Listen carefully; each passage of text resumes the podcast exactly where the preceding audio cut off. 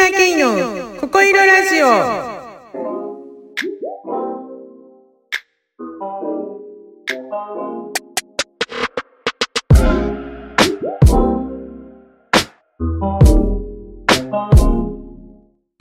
ココイロラジオとは15年以上ヒーラーをしている K がスピーチャーな話から日常の笑える話まで自分勝手におしゃべりするヒーリングラジオです。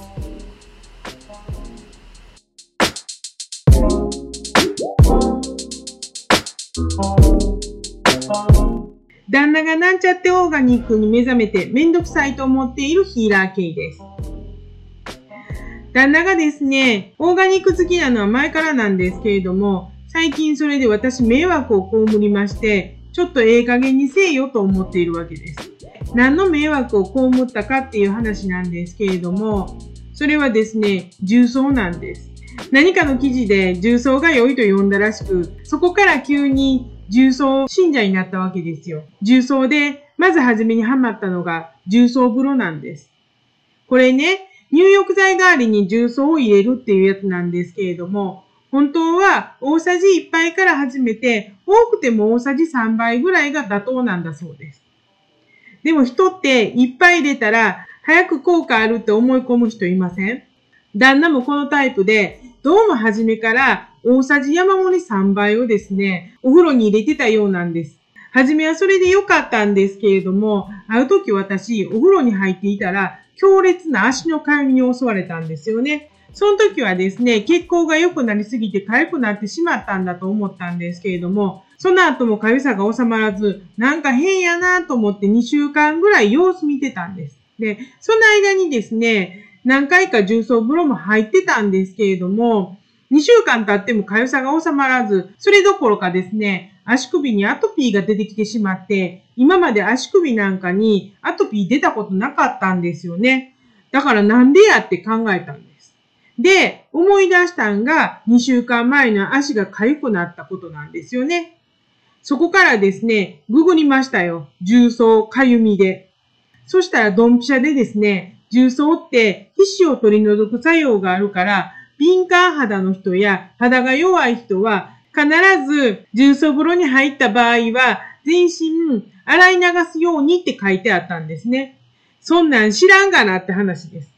で、その話を旦那にしたところ、あっさり知らんかったと言われ、でも自分は重曹風呂に入りたいから、入る順番を逆にすると言われたんです。今まで旦那が先に入っていたのを、私が先で旦那が後に入って、重曹風呂を堪能すると言われました。もう女子です。それ以外にもちょっといろいろとオーガニックで支障をきたしてるんですよね。私が何か買おうとしたらですね、これはマーガリンが入っているからとか、これはショートニングが入っているからとか、私としては美味しかったらええやんと思うんですけど、あれはダメ、これはダメって言ってくるから、ものすっごいめんどくさいんですよね。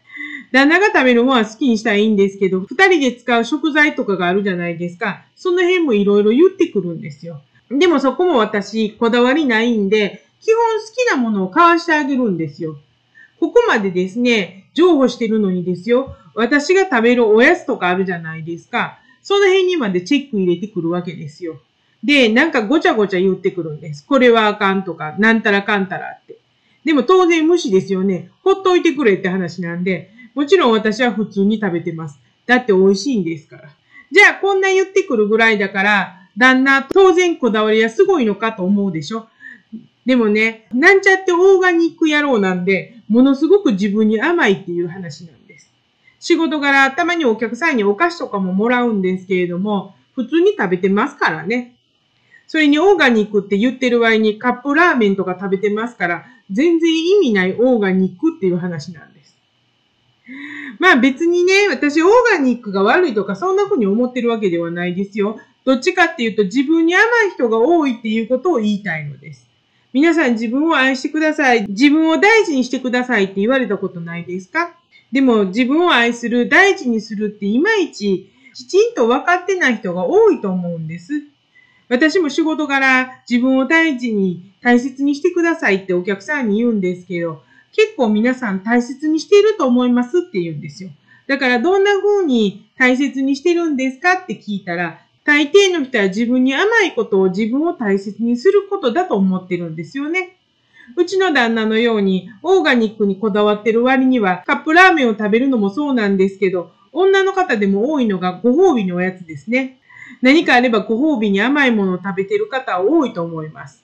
あと、奮発して洋服を買ったり、化粧品買ったり、美味しいものを食べに行ったりね。それは全然構わないと思うんですけど、実は自分を大切にするって自分に甘いばっかりではいけないことに気づいてる人は少ないんじゃないかと思います。自分を愛する、大切にするって実は厳しい部分も自分のためには必要だということなんです。自分のことを愛するのに、大切にするのに厳しくする必要あるのって思うでしょ？でもこれって子育てと一緒なんですよね。自分を愛する、大切にするっていうことは、子育てというよりも自分育てになるんですけどね。子育てで愛する、大切にするっていうことを考えてもらえれば分かりやすいと思うんですけれども、子供を愛してるから厳しくせず大切にしているからって欲しいというものを与え続けていたらどうなりますっていう話なんです。確実にわがままで周りに迷惑かける人間になりますよね。あと欲しいものをあげていたら不健康な体になりますよね。これって大切にしているということになりますか？愛しているということになりますかっていう話なんです。本当に愛しているならば、子供の将来をもって必要な時は厳しくしますよね。大切だと思うからこそ成長を考えて食べるものも考えて食べさせますよね。それを大人になってしまうとみんな、なぜ自分のためにできなくなってしまうんだろうという話なんです。お金の使い方もそうです。意外に考えてるはずなのに使ってしまう人も多いんです。気が大きくなって。で、ここで出てくるのが、まあいいかっていう言葉なんです。まあいいかって便利な言葉ですよね。でもこのまあいいかの繰り返しが怖いんです。だって全然良くないじゃないですか。そう考えるとね、このまあいいかっていう言葉すごい怖いんです。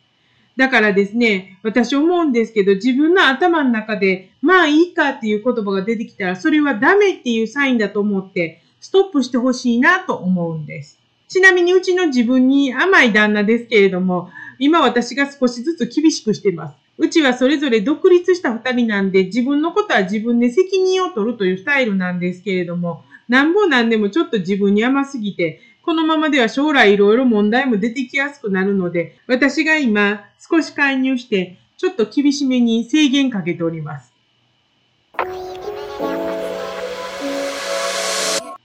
そして今年もあと数日で終わろうとしてますね。私ね、今年の締めにですね、1年間どれだけ本を読んだかまとめてるのです。ブグロクというアプリにですね、本を毎回読み終わったら登録しておくんですね。そうすると自分の本棚というところに何を読んだか登録されて、何月に何冊読んで、どんな作者の本を何冊読んだかとか全部統計的に出るんです。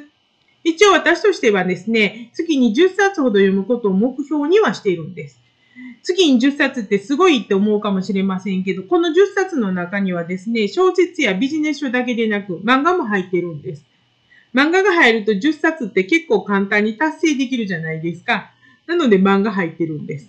まあでもそうは言ってもですね、私おばちゃんなんで読みたい漫画が圧倒的に今少なくなっているんですよね。今ですね、定期的に買ってる漫画って7冊くらいしかないですもん。私の漫画買う基準って基本作者買いなんですよね。作者さんで買うんですけど、自分の好みがあるから、同じ作者さんでも一巻は買っても気に入らないと続けて買わないので、そんなに買う漫画が増えないんです。ただね、ここで大きな問題があって、私ら世代に活躍した漫画家さんって皆さんもうお年なんですよね。だからどんどん書かなくなってしまっていて、読みたい漫画がどんどん減っていくのが残念なんです。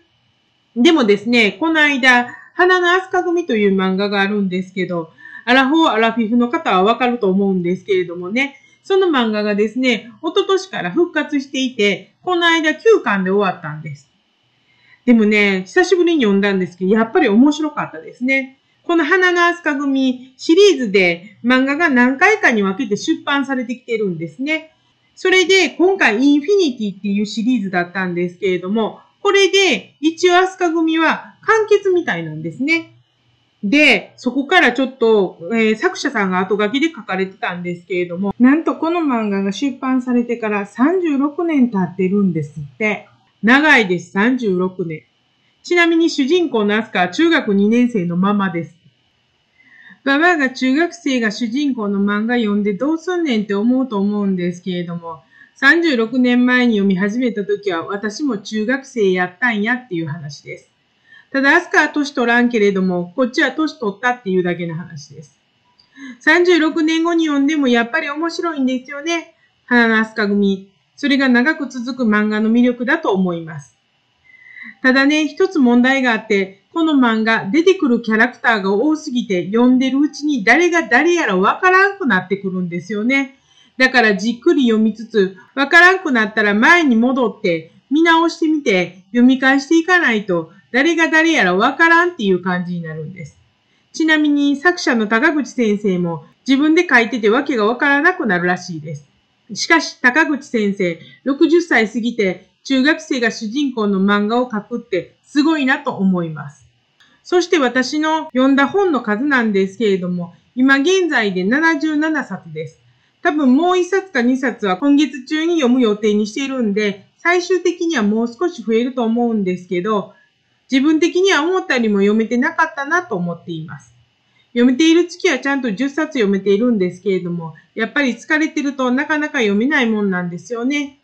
読む気にならなかった月は2冊しか読んでませんもん。そんな私なんですけれども、基本小説はですね、文庫本でしか読まないんですよね。なんでかというと、毎月なんだかんだと本は必ず買うので、購入金額を抑えたいっていうのが本音なんです。少ない月だと、4000円か5000円ぐらいなんですけど、多い月だと、本題で1万5000円ぐらい使っちゃうんですよね。だから、好きな作家さんの新刊やずっと読んでる本の続編がハードカバーで出版されても文庫本になるまで2年ぐらい待つんです。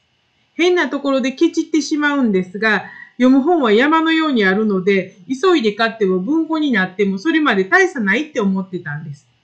半年前までは。でもね、この私の30年以上前からの私の勝手なルールを破らせた作家さんがいるんです。実は夏に私の中で一人文庫本夏祭りが7月8月と開催されてたんです。この一人文庫本夏祭りでは何をしていたかというとですね、1ヶ月で5冊文庫本の裏に書いてあるあらすじを読んで面白そうな文庫本を買って読むことをしたんですね。その時に買った文庫本の中に青山美智子さんが書かれていた鎌倉渦巻き案内書という小説があったんです。ちなみに青山さんは本屋大賞にノミネートされたこともあるほどの人気作家さんです。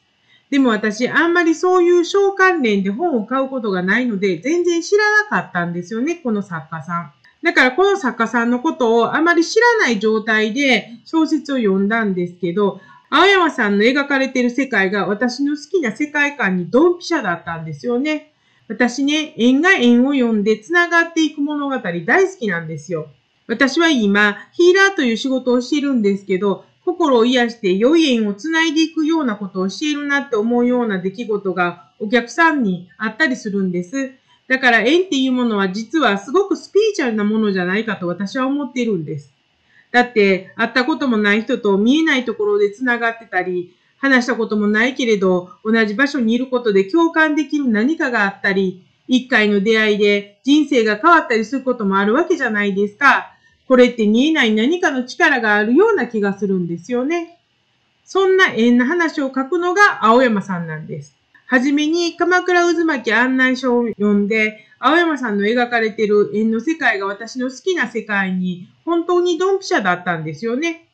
特に鎌倉渦巻き案内書はそこに取り組めいたものも入ってて、うん、ちょっと推理本みたいな感じがあって面白かったんですけど、そこから私、青山さんにハマってしまったんです。青山さんにハマってしまったから、もう出版本のチェックが始まったんです。青山さん自身もチェックですよ。すぐにですね、他に文庫で出版している本を買いに走った。速攻読んだんです。その時読んだ木曜日にはココアをっていう本があるんですけれども、その新刊がですね、そのタイミングでハードカバーで9月末に出るという情報をキャッチしたんです。さあ、ここで買うか買わないかです。私の長年のルールを破るか破らないかの決断に見舞われたんです。でももうここまで自分の中で今で言う推しの作者さんになってしまってたんですよね。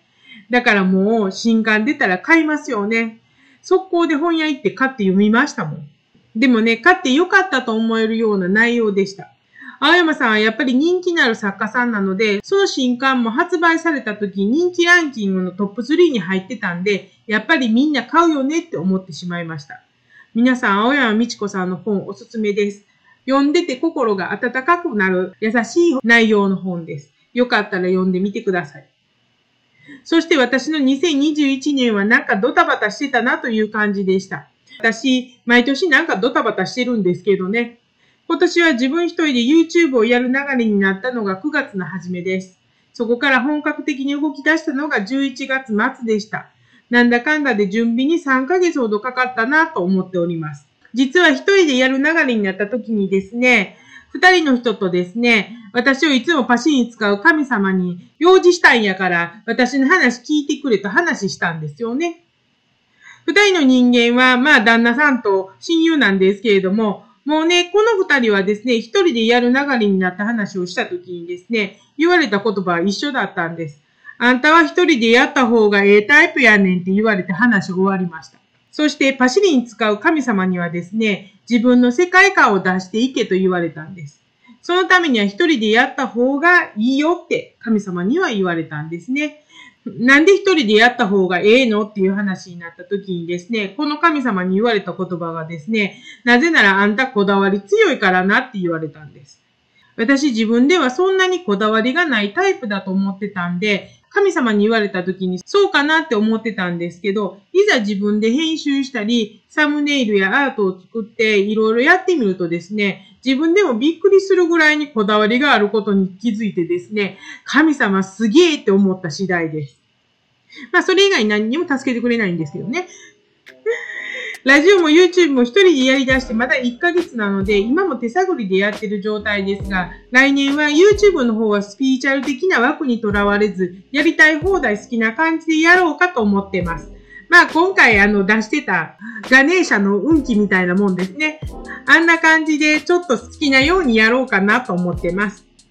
私としてはですね、見て、聞いて楽しかったら何でもいいじゃんっていうふうに思ってるんで、なので、見ていただいて、聞いていただいて、楽しんでもらって、くすっと笑ってもらえたら嬉しいなと思います。まあそんな感じで来年も頑張りたいと思いますんで、またよろしかったら聞いてください。では、良いお年をお迎えください。来年またお会いしましょう。さようなら。